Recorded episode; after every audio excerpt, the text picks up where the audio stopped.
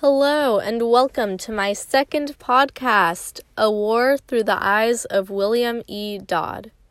In today's episode, we will be discussing the author's craft in the novel In the Garden of Beasts by Erik Larson.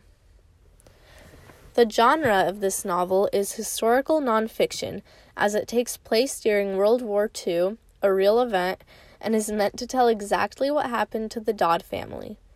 Yes, there will always be some misinformation. The only way to averse that is for the author to have experienced the events themselves.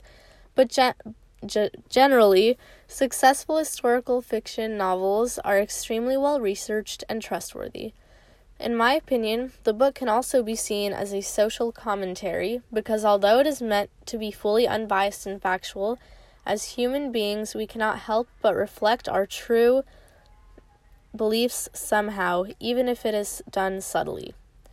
The novel is also told in a first person perspective, giving even more leeway for an opinion to sneak its way into the book and turn it into a bit of a criticism, along with a historical nonfiction narrative.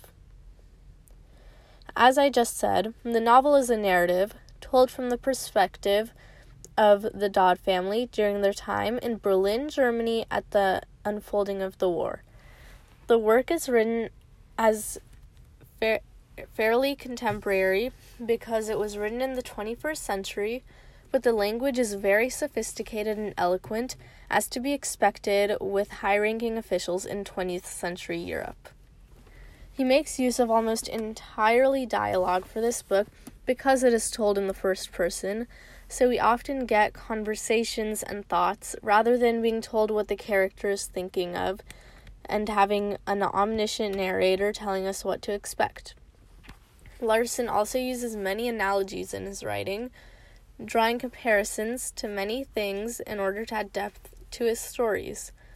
A time he did this is when he compared a comment that tainted a dinner party to a soiled marriage.